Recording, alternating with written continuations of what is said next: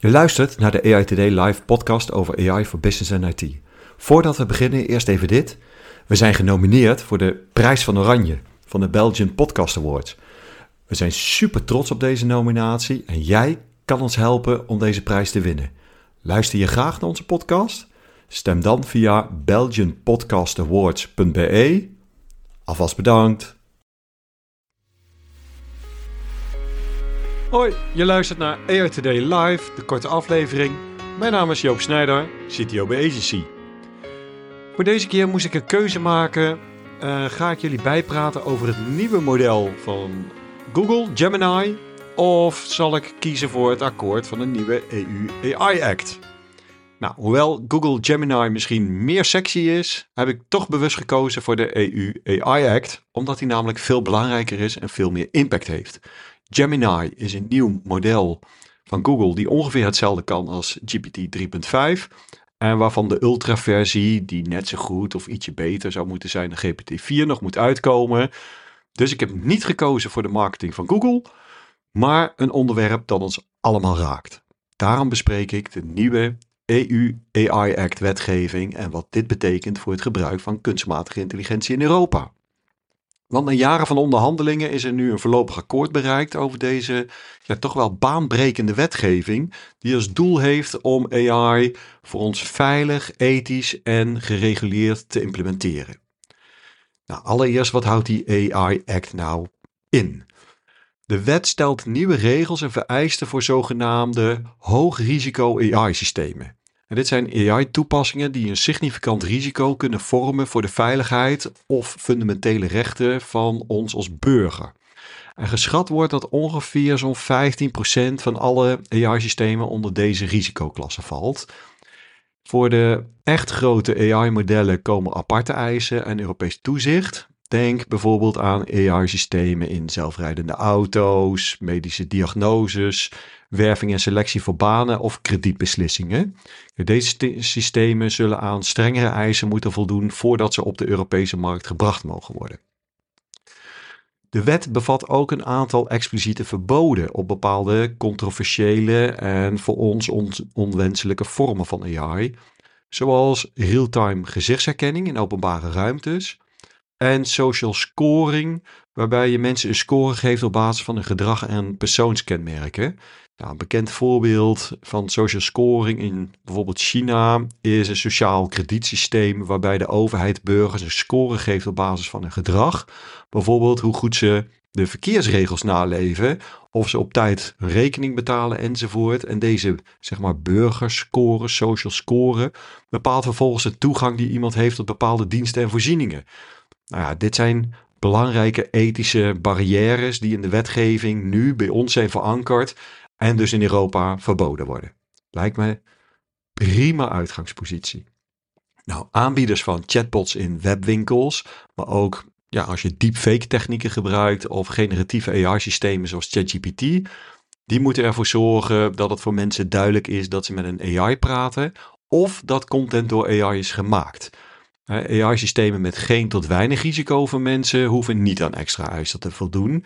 Dit zijn bijvoorbeeld AI-systemen voor klantenservices, voorraadbeheer of laag risico data. Dus als je Netflix aanbeveling misschien net even die verkeerde serie heeft uh, aanbevolen, heeft dat niet zo'n uh, heeft dat niet zo'n hoog risico gehaald. Nou, wat ook interessant is, zijn de nieuwe regels voor zogenaamde, wat zij dan noemen, general purpose AI-modellen. Zoals de chatbots en de taalmodellen. En de grootste en meest geavanceerde varianten hiervan, hè, uh, ChatGPT, Google Bard, dat soort uh, zaken. Hiervan zullen aanvullende eisen, uh, zij zullen aan aanvullende eisen moeten voldoen op het gebied van veiligheid, nauwkeurigheid en transparantie. En dit kan uiteraard gevolgen hebben voor de ontwikkeling van dit soort AI-systemen door techgiganten. Dus moeten we maar eens even kijken welke, ja, hoe zij daar uiteindelijk mee omgaan. Maar ik denk dat dat wel een hele goede is. Hè, vooral veiligheid, transparantie. Ik ben voor. In de AI Act is ook rekening gehouden met het behoud van innovatieruimte voor met name Europese start-ups en scale-ups die werken aan AI-systemen. Zo krijgen Europese bedrijven over het algemeen een iets lichtere set verplichtingen opgelegd dan niet-Europese partijen.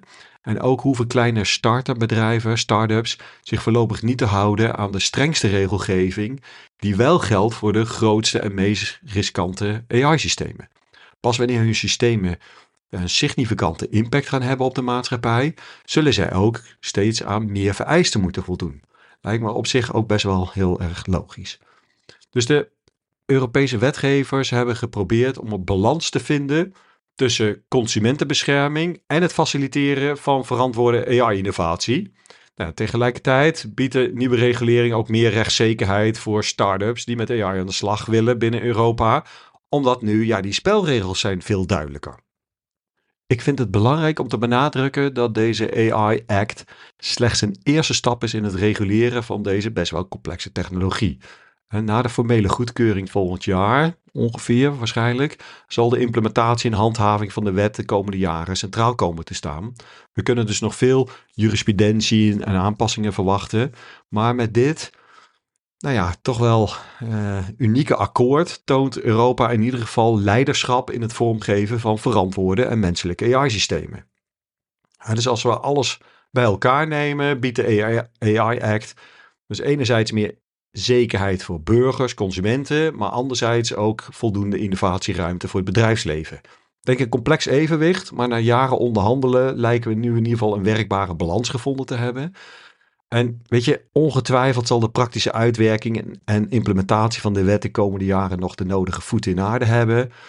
Maar Europa bewandelt met deze AI-act grotendeels onbekend terrein van technologieregulering. Dus daar moeten we wel rekening mee houden. En niet onbelangrijk, het akkoord moet nog wel worden goedgekeurd door alle EU-lidstaten en het hele Europees Parlement.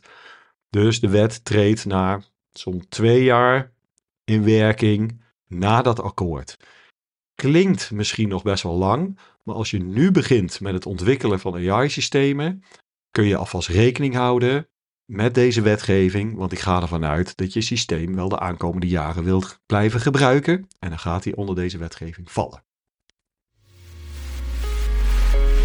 Vind je deze content nou leuk? Deel hem dan met vrienden, collega's, familie. En tegenwoordig hebben we een exclusieve nieuwsbrief voor onze luisteraars. Link kun je vinden in de show notes.